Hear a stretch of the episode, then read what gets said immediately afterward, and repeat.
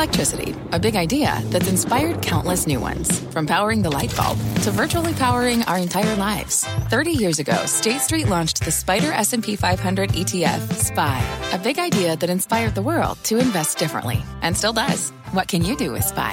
Before investing, consider the fund's investment objectives, risks, charges, and expenses. Visit ssga.com for a prospectus containing this and other information. Read it carefully before investing. SPY is subject to risks similar to those of stocks. All ETFs are subject to risk, including possible loss of principal. Alps Distributors, Inc. Distributor. Homes.com knows that when it comes to home shopping, it's never just about the house or condo. It's about the home. And what makes a home is more than just the house or property. It's the location and neighborhood. If you have kids, it's also schools, nearby parks, and transportation options. That's why Homes.com goes above and beyond to bring home shoppers the in-depth information they need to find the right home. And when I say in-depth, I'm talking deep. Each listing features comprehensive information about the neighborhood, complete with a video guide. They also have details about local schools with test scores, state rankings, and student to teacher ratio. They even have an agent directory with the sales history of each agent. So when it comes to finding a home, not just a house, this is everything you need to know, all in one place. Homes.com. We've done your homework. My mission is simple to make you money.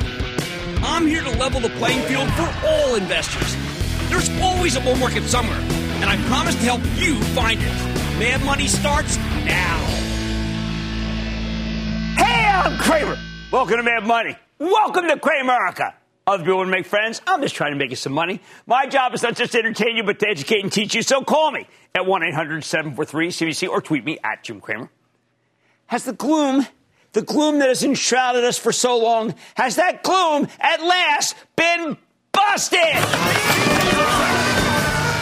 We got a very rare back-to-back bull market show. Driven by great earnings, thank you, Goldman Sachs, and a retail sales number which allowed the Dow to jump 382 points in one day after a big gain yesterday. S&P took up, tacked on 0.75%. Nasdaq advanced 0.50%. Meanwhile, the government's lifted the ban on foreign travel and approved vaccine booster shots. Both of these are great for confidence because COVID remains the biggest drag on this economy. Now, of course, this is a what have you done for me lately kind of business, right? Which means next week we have to run another gauntlet of earnings season all over again. So let's go right to the game plan. Uh, Monday we get results from Albertsons. You've been to an Albertsons probably. It's a big grocery chain under a lot of different names. Typically, I don't like the supermarkets. Margins are too low. But Albertsons keeps expanding its margins, which is why I like it so much. I think we stick with this one. I've liked it since it came public. Tuesday morning, we hear from two best-of-breed operators. Write these two down because they're going to work. J and J and Procter and Gamble. I think Johnson Johnson will rock the quarter and tell us that it's ring-fenced its talc lawsuits liability issue uh, with the establishment of a new subsidiary yesterday, which then immediately filed bankruptcy to manage those claims. But that will allow us to focus on the company's fabulous new drug pipeline, maybe the best in the entire industry. As for Procter, I bet it goes for uh, goes just like PepsiCo. That was a stock that's been roaring ever since it reported some incredible organic growth. Many other companies didn't have it. You come by busting to buy them both ahead of the quarter. Although, just so you know, I prefer J and J. We've got a slew of airline numbers coming this week, and with easing of travel restrictions, you know what? I think they can tell better stories, say, than uh, Delta did this week. United reports on Tuesday, followed by American and Southwest on Thursday. They'll most likely try their best to talk about the future while avoiding the past, especially the last 90 days. Uh, normally, I would have said that, that you, sh- you, should go by Southwest Air. I think it's okay, but it's, I think United's become the better play, and it's got more international. After the close on Tuesday, there's Netflix. Now, this stock has been roaring thanks to Squid Game which is a global phenomenon, and it's from South Korea. Squid dominates the virtual water cooler chatter, and that means Netflix should have a ton of new subscribers. All the more impressive when you consider that the show itself wasn't that expensive to make. Astounding company, isn't it?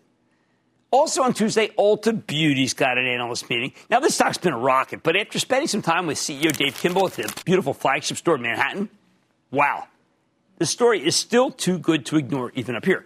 Wednesday starts early with results from ASML Holdings. That's an extraordinary Dutch semiconductor equipment maker. We know there's a gigantic semiconductor shortage worldwide, and you need ASML's machines, which are about as big as a city bus, to manufacture more of their highest end chips. Their technology is so important and so cutting edge that our government actually blocks the sale of their products to China. If ASML gives you any insight about how to solve the chip shortage, oh my, tech roar. Then we get a deeper read into semiconductor equipment when Lam Research, Long Cramer fave, reports after the close. I think the numbers can be very strong. By the end of the day, we should have the whole picture of what increasingly feels like a dire situation, especially if the People's Republic of China keeps escalating the provocations and the rhetoric about Taiwan. Remember, the largest semiconductor manufacturer in the world is Taiwan Semi. They delivered a great quarter earlier this week, igniting a chip rally. Let's hope China stops pressuring Taiwan, both for world peace sake and to preserve the tattered semiconductor supply chain. Also on Wednesday, we uh, hear from one that bores a lot of people. It's Abbott Labs. Doesn't bore me. Now, this, these guys had to pre-announce the downside. Earnings shortfall not that long ago because they made all these fantastic at-home COVID tests. But for one brief moment, we thought that we had the pandemic under control and on the ropes. Then Delta hit, and these BinaxNOW tests, well, they've been flying off the shelves. I got like a dozen of them. Personally, I wish the Abbott Labs narrative could get back to the greatness of its medical devices which is why we owned it for so long for our charitable trust. And remember, you want to know more about that, you can follow by joining our investing club. We put up this QR code to make it as easy as possible. And we, we got a fine write up, by the way, of some salient portfolio names and cogent data for next week that's going to be delivered right to your inbox shortly.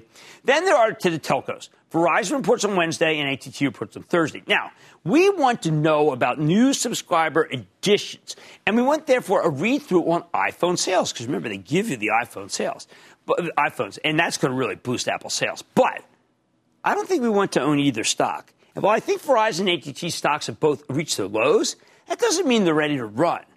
You don't buy stocks that have stopped going lower. You buy stocks because you think they'll go higher.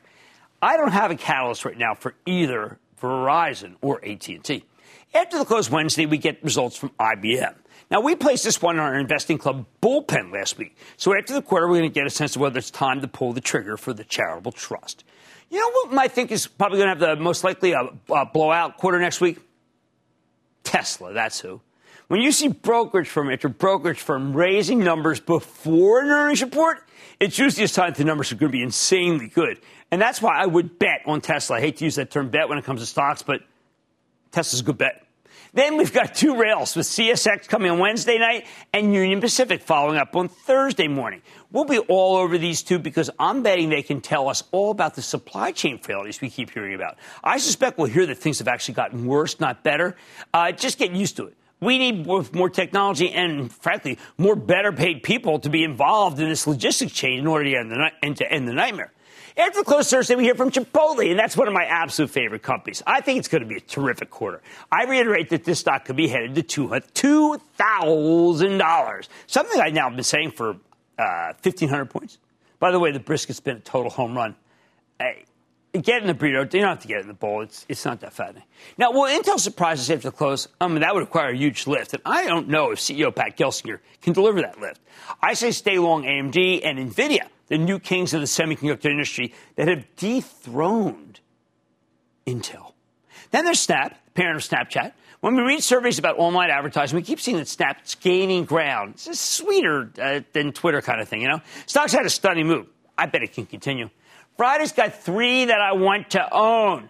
Honeywell, American Express, and Schlumberger.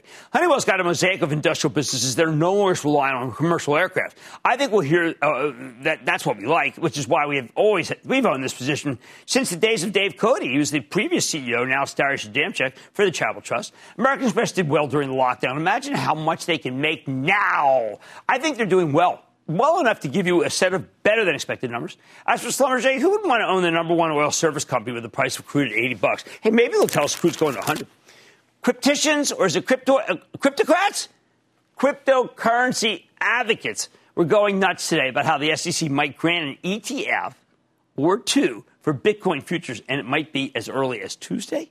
The speculators are bidding up crypto entities left and right, betting that the ETF will lead to a colossal spike in interest. I think that interest is coming right now not after the ETF starts trading. And it's gotten too overheated for me. I'm actually thinking of selling some, not all, because I got a core position of my Ethereum. The bottom line, we've had an amazing couple of days. Ever since the beginning of September, you know, I've warned you that the market hits a rough patch and, and it lasts through late September and through early October. But once we get through the midpoint, then we have to get more sanguine. Well, here we are. It is time to be constructive because the cavalry is finally here to save the day. Gregory in California. Gregory. Good day, kind sir. Ah, good day I yourself. you uh, just over a year ago on this same company when it was trading around $1,200 a share, and you told me it was a screaming buy. So, after doing my own research, I'm an educated club member, thank you. I bought it and rode it all the way up to almost $2,000 a share, where it was, oh, about a month ago. So thank you for that, first of all. If I'd sold it, I would have named my new jet ski Cramer. But I'm an investor here. I'm not a trader, and especially with this one. And the street has it going all the way up to 3,000. So I was surprised to see it just collapse. Not 5% like the rest of the market or 10% like a lot of other 10 stocks, but 25%. It went down to the, the mid 1400s yeah. on no news whatsoever. No, none. But I, I, I, can tell week. you right now, Gregory, I, and I was an original investor in Mercado Libre, which is the eBay of Latin America. I, I think you can buy some. Uh, yes, I wish you'd trade around, sold some at 2000 buy some 1500 but that, that's too hard. But the reality is, is that what we care about is that it is a great company and it's doing very well, and I think you're fine in it. I need to go to Michael in New York. Michael! Booyah, Jim! How you doing today? I am doing well. How about you? I'm doing great. Thank Good you for, you. doing all you do. Oh, you're um, welcome. I have a question about the stock Fubo. Um, I'm a 23 year old graduate from The Ohio State University. Um, and it's such a saturated streaming space that's very new and uh, seems to be growing as I am uh, actually a current subscriber of Fubo. Uh, um, and the recent uh, partnerships with uh, NASCAR, the Jets, and PaySafe do you see growth potential with the earnings uh, November 9th? Um, I think it's, it's too speculative for me. A lot. Look, I did what a lot of people did. I I signed up for a Green Bay Packers game a year ago and then canceled immediately after I saw the Packers game. Uh, I don't think it has staying power. I honestly don't. Now, finally, a light at the end of the tunnel. After getting through the seasonally rough patch in late September and early October, we have to get more sanguine as the end of the month beckons. Now, it's time to be constructive again. On oh, Mad Money tonight, now that we've heard from all six major banks, it's time to run our quarterly check-in that we do every year for the financial sector. I'm breaking down all the action and which stocks to consider, even up here. Then the FDA's advisory committee voted unanimously to approve a COVID booster shot for Moderna. I'm finding out why you may have Amazon to thank. Don't miss my exclusive with the CEO of Amazon Web Services, AWS. And the averages ended the week on a high note, but is your portfolio prepared for what's to come? I'll be the judge of that when we play MI Diversified. So stay with Cramer.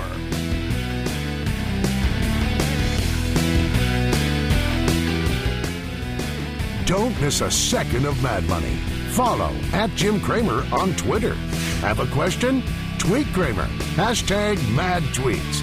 Send Jim an email to madmoney at cnbc.com or give us a call at 1 800 743 CNBC. Miss something? Head to madmoney.cnbc.com. Fact Running a business is not getting easier on your wallet. With higher expenses on materials, employees, distribution, and borrowing, everything costs more. Also, a fact smart businesses are reducing costs and headaches by graduating to NetSuite by Oracle. NetSuite is the number one cloud financial system, bringing accounting, financial management, inventory, and HR into one platform and one source of truth. With NetSuite, you reduce IT costs because NetSuite lives in the cloud with no hardware required. Accessed from anywhere, you can cut the cost of maintaining multiple systems because you've got one unified business management suite. You improve efficiency by bringing all your major business processes into one platform, slashing manual tasks and errors. Over 37,000 companies have already made the move. See how you'll profit with NetSuite, and then you can think of all the ways you could be spending the money you save. Company retreat in Malibu, anyone? By popular demand, NetSuite is offering a one-of-a-kind flexible financing program for a few more weeks. Head to netsuite.com to start saving.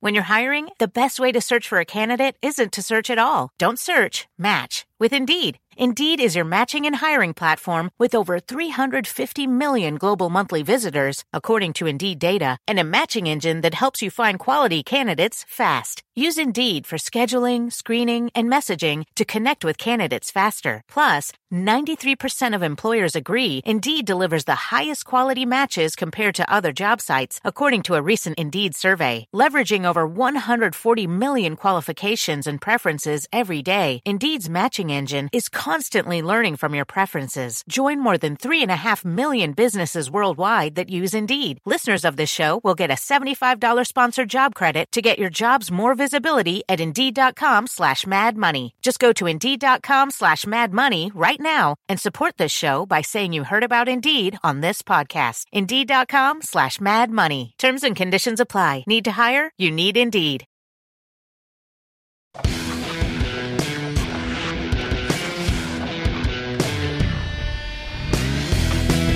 Now that we've heard from all six major banks, it's time to run our quarterly check in on the financial sector.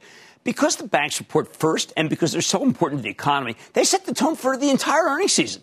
Their strength is a huge reason why the market rallied so hard for the last couple of days. So let's take them one by one, starting with JP Morgan, which reported on Wednesday. This one was a little misleading, actually. Although the quarter was solid, the stock came in so hot, up 31% for the year. So Wall Street greeted the results with a yawn and then a sell off. In fact, JP Morgan was actually down down four points after reporting a quarter. I said it was pretty good. It was up, at one point, it was up a dollar. Uh, the stock's now erased those losses, though, thanks to the positive pin action from the rest of the group and that's deserving. Jamie Dimon did a very good job. They delivered a modest top and bottom line beat. They had negative loan growth in their consumer business, even as management believes that will improve as the world returns to normal.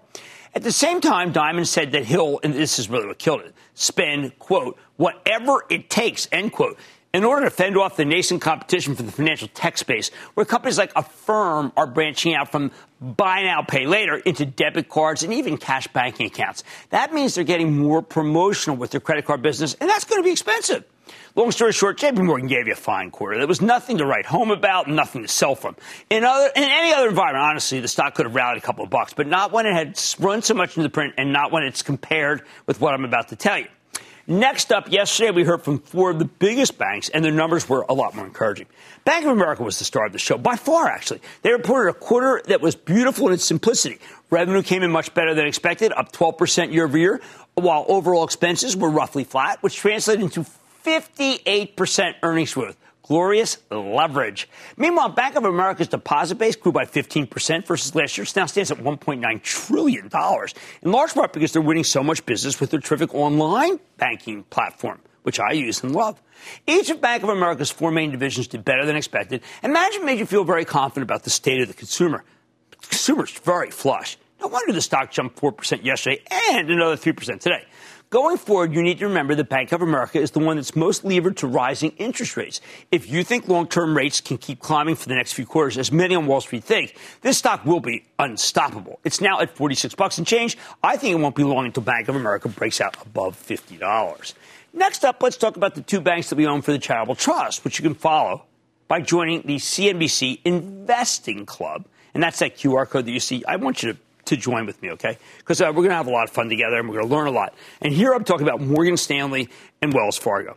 Now, I love the stock of Morgan Stanley because this investment bank has been transforming itself into more of a wealth management business. And you can kind of see, I don't know if you can see the consistency just from this, but let, bear out here. This is a business that uh, is much more consistent than investment banking.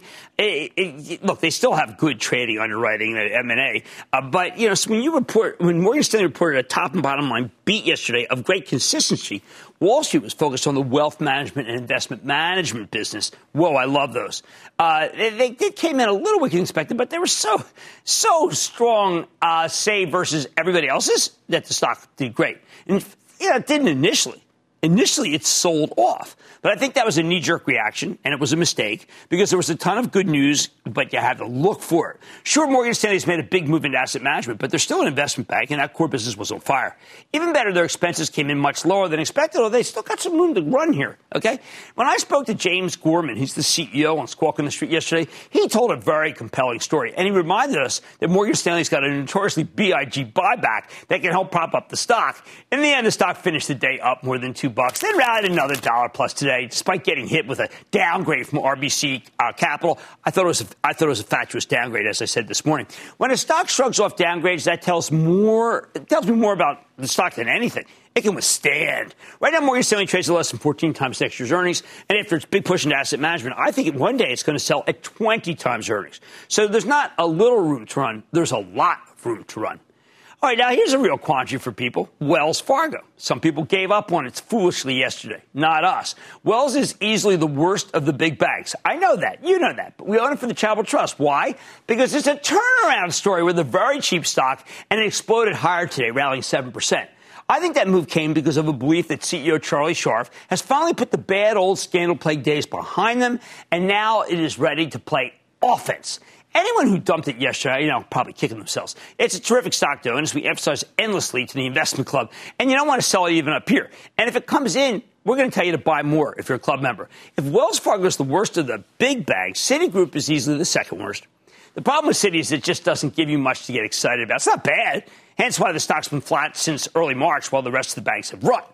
While Citi's headline numbers came in better than expected, when you drill down this quarter, did have some issues, okay? Their consumer banking business saw its revenue decline by 5%, including, oh, uh, that's excluding one time items, down 5%, even as expenses were up 5%. Uh uh-uh. uh Kind of the opposite of Bank of America, frankly, where sales were up and expenses were flat. Of course, those expenses went to pay for Citi's attempts to transform itself, so the stock wasn't punished. As new CEO Jane Fraser is still getting the benefit of the doubt, as she should. Putting it all together, Citigroup didn't make much progress, but there were no real setbacks either. So the stock rallied a couple of bucks on those numbers. Still feels like it's trapped in the, in the low 70s, but it's very inexpensive and it's uh, selling well below its average tangible book. Finally, wow shot the lights out alumni listen up. Because i worked at this place. Goldman sachs reported an incredible blowout today. It was a monster sales and earnings beat. Normally when goldman crushes the estimates greeted with skepticism. Oh it's one time only can't last. Sure they did great but what are they going to do for you next quarter? This time they actually got some credit with the stock jumping nearly 4% perhaps because wall street's finally learning its lesson. Goldman's made so much money in the last nine months that even if they didn't make a single penny in the fourth quarter, this would still be their best year in history. Think about that. The best part, even after today's colossal run, the stock is down 15 bucks from its August highs. It sells for just over 10 times earnings. This is still going higher. Plus, given Goldman's recent track record, I wouldn't be at all surprised if they smashed the estimates in 2022, the same way they smashed them in 2021. Solomon's doing a good job. Is the stock a slam dunk? I don't know. You never can say that, but it is good. And I got to tell you, I found myself wondering at one point if I made a mistake leaving Goldman Sachs, start my own hedge fund, and then Oldsmobile TV. But you know what? I'm happy. Here's the bottom line. The big banks have changed the tone of this entire market. It's clear from these numbers that the economy is in a much better place than we thought it was, and so are these old dog institutions that are learning new tricks. I want to take questions for just a second. B24, B24.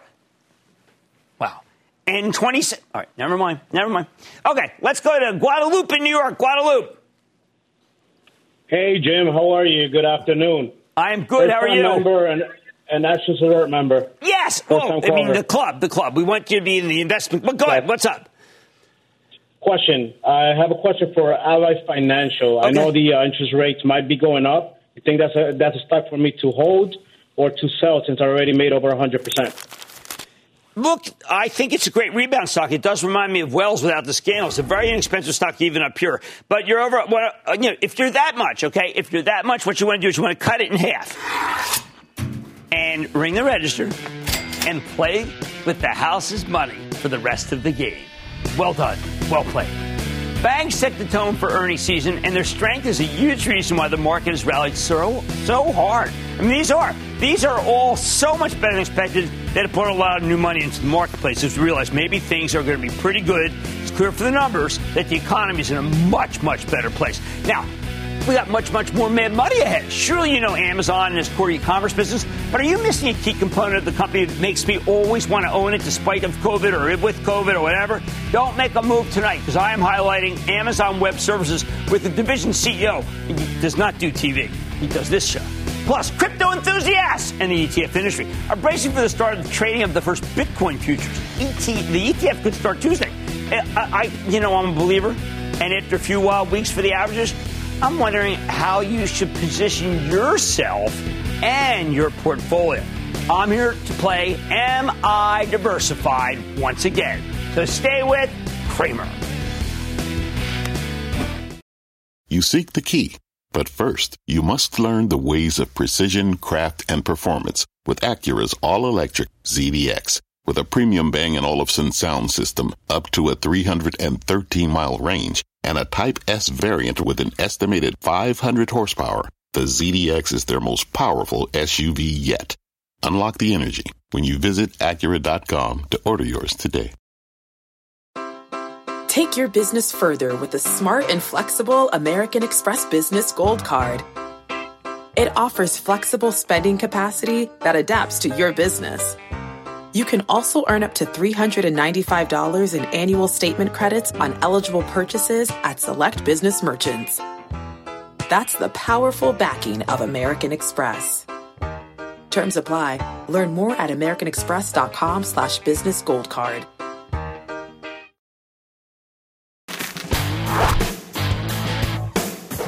Everybody's worried about Amazon's e-commerce business can hold up in the face of very tough comparisons versus last year. Remember COVID? Which is why the stock's barely up for the year, although it did rally 109 points today. But the real story here isn't the retail business. It's Amazon Web Services, AWS. This is the business that practically invented the cloud computing industry 15 years ago. And AWS still dominates it today. Not only that, but in the most recent quarter, its sales actually accelerated from 32% to 37%. At this point, if AWS were independent, it would be number 54 in the Fortune 500, slotted between Valero Energy and Boeing, certainly doing better than the latter. So, what's the secret of their success? Earlier today, we got a chance to sit down with Adam Selipsky. He's the CEO of Amazon Web Services. You might remember him as the former CEO of Tableau Software. Take a look. Adam, you run one of the most exciting companies on earth within a company.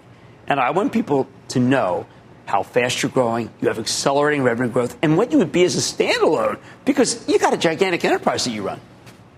Well, uh, the AWS has uh, become pretty big. It's uh, now uh, almost a $60 billion uh, a year company. Last quarter, we grew about 37% uh, year over year. but we, I think, are, are incredibly well placed as part of Amazon. I think it's really good for customers that we're focusing on what they need and not on some of the things that maybe standalone companies uh, have to focus on.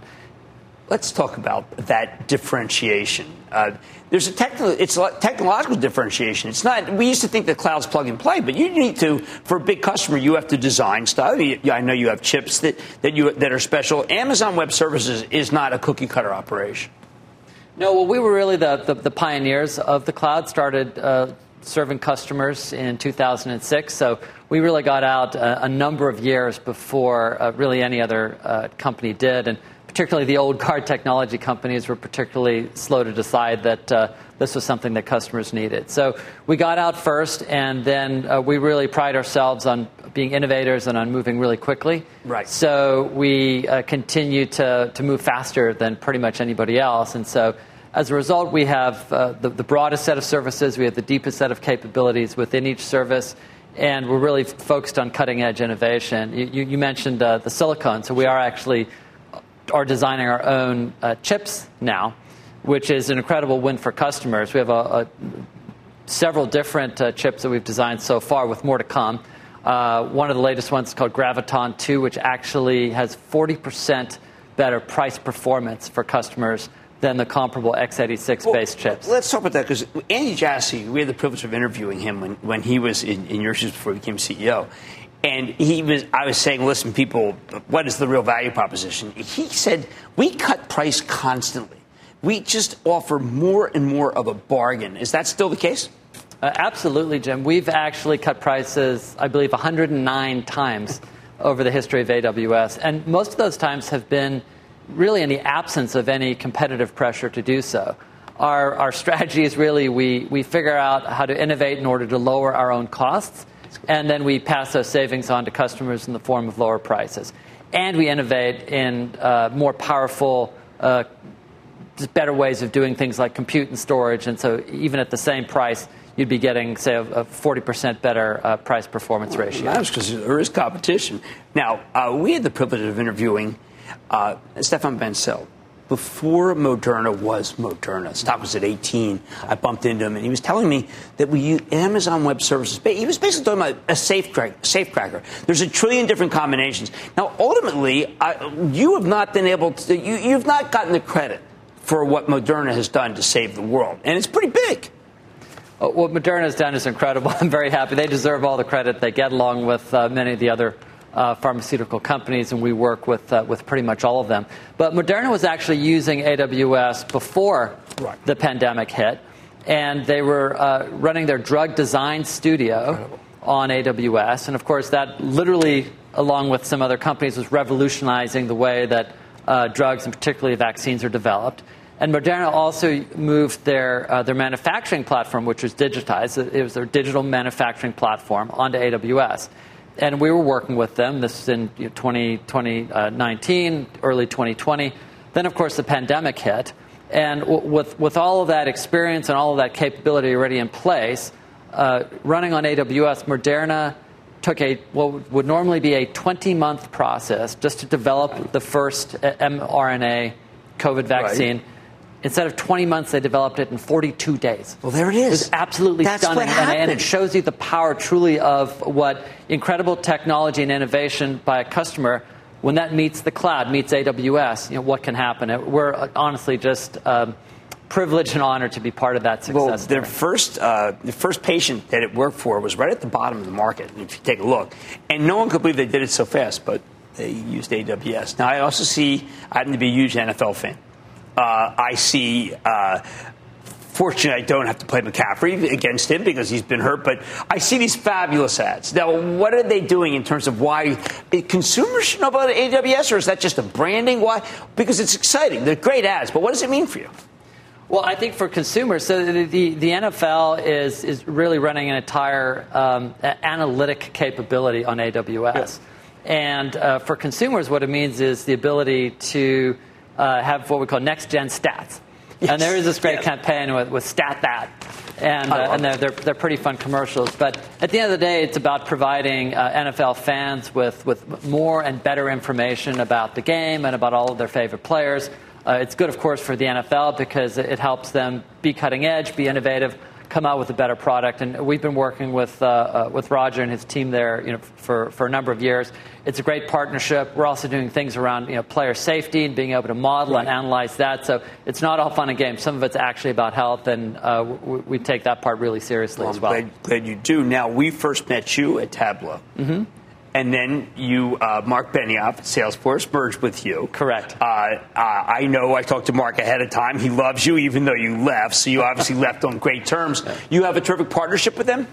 We do. Uh, Mark's great. Uh, the whole team's there, a great, uh, a wonderful bunch of, of people. but we, we have a very important partnership with between Salesforce and AWS, which certainly you know long predated my right. coming back uh, to Amazon. We're very natural partners uh, with the capabilities that we have together. And actually, earlier this year, we announced a significant expansion of that partnership with deep technical integration, not just go to market, where um, AW, data you have on AWS can be automatically migrated and surfaced inside of Salesforce. Okay. And Salesforce data can be easily uh, migrated and worked on inside of AWS seamlessly. So, what it really means is that application developers have the best of both worlds and can have uh, really a mesh of AWS and Salesforce uh, and develop their applications on top of all that data with you know, very, very consistent uh, identity and, and data schema. It's, well, it's, a great win for customers. This is all part of the great digitization, which I think must have been accelerated by, by COVID. You know, McKinsey came out with a study last year, Jim, uh, just a few months into COVID, saying that between March and April of 2020, five years of digital Excel, digital transformation happened in eight weeks. I mean, it's stunning. And, and we really saw that. I mean, uh, basically, if, if in February of 2020 you didn't think you were a digital company, by April you knew you were.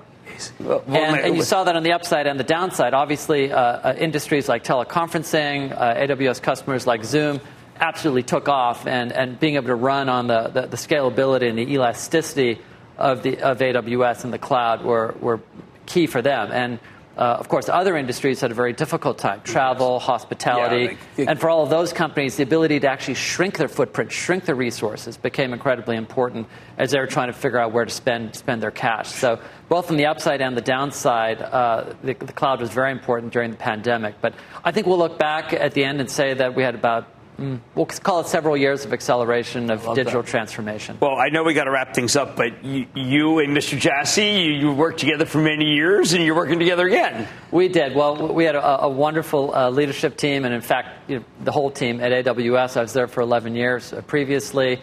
Uh, I'm absolutely delighted, honored to be back um, working not only with Andy, but so many of the same uh, leaders I worked with before. Uh, we've got a great team, and uh, we have a lot of work left ahead of us, a lot of innovation on behalf of our customers, and uh, we're just really excited about well, it. Well, I just think you're doing a terrific job. It's long been the unit that I, rec- I recognize as being the driver for a lot of the success coming up. It's really great. Well, great. thank you, and thank you for having me back on, oh, Jim. Oh, of course, Adam. That's Adam Selipsky, Amazon Web Services CEO, uh, fabulous CEO, and an unbelievably good company.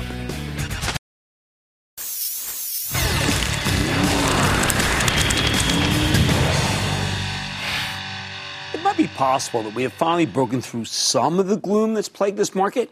We've had an incredible couple of days, right? A rallying after a really volatile series of weeks where it really kind of ended up not so hot. Maybe things are changing. Maybe this is the inflection point, which is why it's the perfect time to start being constructive and reassess where your portfolio stands right now. And that's why tonight we're playing MI Diversify. This is where you call me, you tell me your top five holdings, and tell you if your portfolio is diversified, or maybe you need to mix it up a bit. First up, a video call from Andrew in Florida. Andrew, what do you have for me?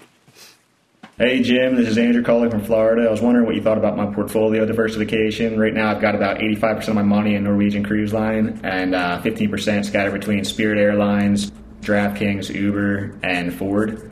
What do you think of that? All right, let's take a look at that. And I love that DeSean jersey. It was the old days, and those days were good days. Uh, look, Norwegian Cruise is absolutely my favorite travel and leisure play. So that's terrific. But that also means we don't need Spirit. I actually want to take that one out. I want to put United Health in after that fantastic quarter. DraftKings, an entertainment company. I'm not going to say it's exactly like Norwegian, doesn't trade with that.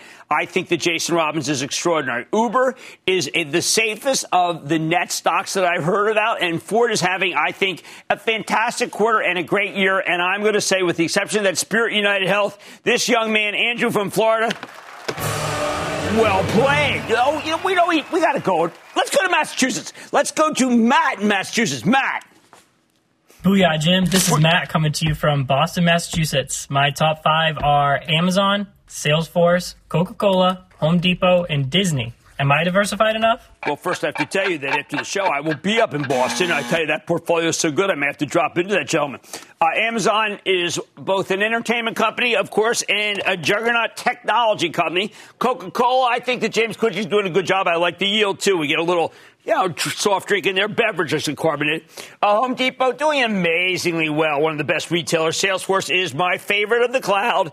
And then Disney Entertainment King. Don't worry, I don't think they're going to spin off ESPN. It's got too much value. So we have entertainment. We have the, one of the greatest retail stories online, of course. We've got uh, let's call it again beverage. We got fabulous tech, and we've got a great retailer that is a brick and mortar play for large part. I think that too represents a portfolio we don't need to do anything with. And now we got another one from Joel in Connecticut. Joel. Hey Jim, booyah! It's Joel in Connecticut. Big fan of yours. My stocks are Amazon, Ford, J.P. Morgan, Disney, and Boeing. Am I diversified? Whoa. Uh, this gentleman is obviously a member of my investment club, which I urge you to join. These are my, a lot of these stocks that we've been hearing about are investment club's names. This is what my travel trust is invested in. Actually, I have real money that I have invested and I give away the profits. Okay. So what do we got here? Amazon, we already praised that. We're going to praise it again. Ford is having, I think, an amazing year. If they got all the semiconductors they need, the stock would be at 21 like this. I still think it takes out the 18 top that we saw in 2011. JP Morgan, it did great. I know I was critical, but only because the others have done so much better at plastic good bag. I beat myself up big self-flagellation of Boeing. Where is it? I almost did this. I almost took this out and whipped myself, but I just, ah, shoot. Okay, well, you know, that's how I feel. And then Disney Entertainment, we've already praised it again, charitable trust name. So, um, retail, the web services, uh, the, the, the entertainment, yes, aerospace, but you got to put the planes up in the air. and then bank and auto, terrific. Are we, we I'm playing. Lastly, Betty in Florida. Betty! Good evening, Mr. Cramer. I'm Betty from Florida, and I thank you very much for taking my phone call. I'm calling to ask, am I diversified? Of course. I have stock in CSX, Pfizer, Robinhood, Zimmer Biomet, and Eaton Corporation. And I do have one quick question. Would, could you give us seniors advice on putting money in a stock that would deal with artificial intelligence? Thank you very much. I gotcha. Okay, here we go. We're going to do both of those things. First of all, CSX reports next week. I think it's going to be okay, not great. Robinhood, it's got a big lockup expiration. I think the stock can head down from here.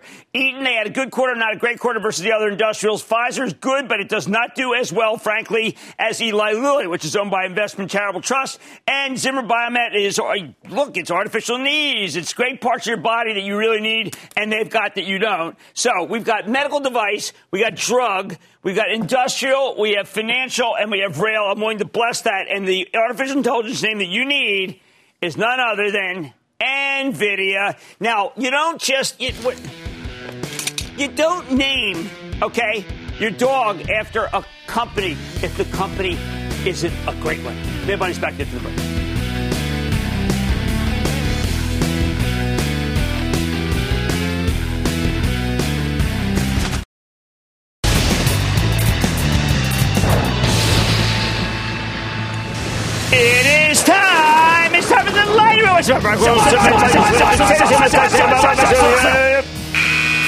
And then the light round's over. Are you ready? Keep that on the right. Let's go with David in Texas. David. Hi, Jim. Thank you for having me. Uh, I wanted to get your opinion on a stock that I, I see good for the long term, but it has come down quite a bit year to date for certain factors. Talking about GrowGeneration, GRWG. No, we uh, we recommend that stock in the teens, and then it skyrocketed to the 40s, 50s, and we decided, okay, enough is enough. We ran the register, and never look back. Let's go to Jim in New York. Jim. Yeah, hi Jim. Happy Friday. Same. Hey, um, you were. Uh, I'm looking for an entry point. You were talking up a stock a couple of weeks ago. I've been tracking, and um, I'm looking for a, good entry point for uh, Biohaven, BHP. Well, I've been talking about Biohaven ever since they uh, helped me, uh, basically just let's just say help me control my migraine problem. I'm the chief spokesperson for the American Migraine Foundation, and the Biohaven uh, pill is just extraordinary. And that is enough to be able to continue to carry the stock ever further. It's called Nurtec. If you know someone or a loved one or you have a problem with migraine, I need you to check out this drug. Let's go to Luciano in Washington. Luciano. Hey, I'm Cramer. Booyah! How's the chill man doing today? Holy cow, it's me. Chill's on the phone talking to Chill. Oh. It's the scariest thing oh. ever. What's up? Oh, Jimmy Chill, I just got a quick request and then your take on the stock. So I feel like you're a little hard on David every morning. I think everyone at Squawk on the Street needs to address David with proper introduction, which as as follows. Ladies and gentlemen, your celebrity guest host of Jeopardy, David Faber. Thank you, Johnny Gilbert. Now, quick, real quick. Uh, company, this company just, yeah. Okay, go ahead. Sorry. This company just reported negative earnings last week, but I feel like the stock's going to go to 50, 60 a share in the next few months, which is very doable. What do you think of Accolade, Chill Man? Oh, man, he stumped. You know, like, this is terrible. I feel like they were playing Jeopardy and he, he stumped me. I got to do some work on Accolade. I'm sorry, I'm going to have to come back. I love you, though. I love your whole attitude, your stick, whatever. I need to go to Sam in Massachusetts. Sam! Jim, I am hip deep in American Eagle Outfitters with a cost basis of 31 bucks. And the contrarian in me, I want to double down. All right, I want you to double down. This is a very big position for the Travel Trust. It's got 3% yield. Matthew Boss, one of his favorite stocks right here. It's one of the reasons why we got involved in it because Matthew's such a great analyst. He's from JP Morgan. We had the company on. They told a great story. It has been uh, without a doubt. and one of the reasons why you might like to join the investment club and hear me opine on things is I admit I was early, I was wrong, but now at three, with that usual growth that it's got, I am not going to be. Uh, I'm let's say I can't be sanguine because I'm down on it, but I am excited about the prospects of the future, as I'll communicate when I do my talk for the club not long from now. Richard in California, Richard. Hi, Jim. Great show. Oh, today thank I'm you. calling about the only today I'm calling about the only pure play medical company in its space. Imaging is the heart and soul of all good medicine. Insurance payers opting to send patients away from hospitals to standalone centers where the cost is up to 75% lower. Big Pharma needing imaging for the new blockbuster drugs like Biogen's Alzheimer's drug. Right. Not to forget about all the baby boomers. Yep. The small stock float company revenue and earnings volume is floating higher each quarter. The Okay. company's third quarter coming out in three weeks, which has been historically its best quarter of the year. All right. And it's had a nice pullback already All right, over what the past that be there? nine weeks. What's it is the- called Radnet. What? I missed the name of the stock. All right, no, that's a good stock. I mean, it's come down a lot, but this is the kind of healthcare stock I do like. It's got it's just a high multiple stock. That's what's hurting. And that, ladies and gentlemen, is the conclusion of the Lightning Round. The Lightning Round is sponsored by TD Ameritrade.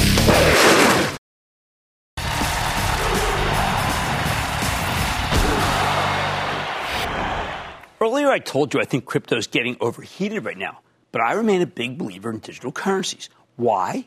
Because there's a vast contingent of younger investors who believe it's the best storehold of value away from the dollar. Do I agree with them? Sometimes more than others. But what I think doesn't matter. What matters is that I believe that they believe. And you know what? That's enough. It's why I own Ethereum, although I'm considering letting up some, given how much it's run, but I'll keep a core position. Now, for the longest time, I've told you to keep 10% of your assets in gold as a hedge against everything from economic chaos to inflation. But a little more than a year ago, I started hearing endlessly from younger people about how Bitcoin and Ethereum were better alternatives than gold. So I took the plunge, and I am glad I did. I'm eagerly awaiting what happens when the SEC gives its blessing to the first Bitcoin ETF. That could happen Tuesday. I think Bitcoin has been bid up greedily in anticipation of that event. So there should be still one more pop, and that's when you want to ring the register on some of your position. My guess is that the gains have been stolen ahead of time before the ETF launches. Everybody knows about the ETF. That said, if you're worried about inflation and the debasement of the dollar, as I am, legitimate worries for the first time in ages, frankly, then you naturally want to own something other than U.S. dollars, U.S. treasuries. Crypto is that something. It's a speculative, high risk, high reward way to guard against inflation. Meanwhile, gold peaked on June 1st. It hasn't been working as insurance policy at all.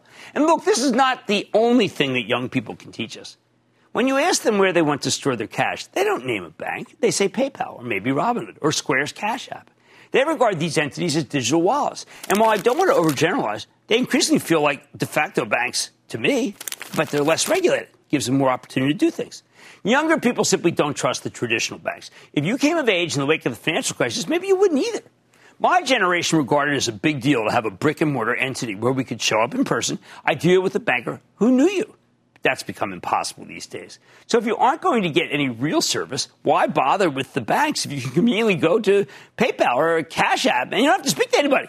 Now, I don't think the old school financials will always be this distrusted. Uh, American Express reports next week, and I bet they'll tell us how they've won uh, over a lot of millennials. Their card seems to have cross generation appeal. I also know the Bank of America's digital offerings are incredibly popular, with their Zelle payments platform even giving PayPal's Venmo a run for the money. And I'm pretty shocked that younger people don't seem to know their history. If you ever need to leave your home in a hurry, you want to preserve your assets. Gold remains your best friend for that, physical gold. But they don't think like that, though. Ultimately, what matters is that younger people keep breaking with the old financial order. And that's the biggest reason for the strength in PayPal and Square, which, by the way, we just learned tonight is considering creating a Bitcoin mining system. And there's Affirm, the king of buy now, pay later. If you grew up with the internet, why would you want to do anything in person when you can get it done more conveniently online? For younger people who are used to doing everything with a click of a button, and of course speaking to no one, traditional banking is a pain in the neck. But PayPal, they make it easy. Maybe that's why we've got such a big position in this one for the charitable trust, and why I keep telling you, investment club members, that it's a buy right here, right now. I like to say there's always a bull market somewhere, and I promise to try to find it just for you right here oh on Mad Money. I'm Jim Cramer. See you Monday. This podcast is supported by FedEx. Dear small and medium businesses, no one wants happy customers more than you do. So you need a business partner just like you. Like FedEx, who understands your passion for serving your customers because they have the same commitment towards you. That's why FedEx offers you picture proof of delivery, packageless and paperless returns, as well as weekend home delivery to 98% of the U.S. on Saturday and 50% on Sunday. See the FedEx service guide for delivery information. What's more, FedEx Ground is faster to more locations than UPS Ground. Trust FedEx for timely deliveries. See what FedEx can do for your business. Absolutely, positively FedEx.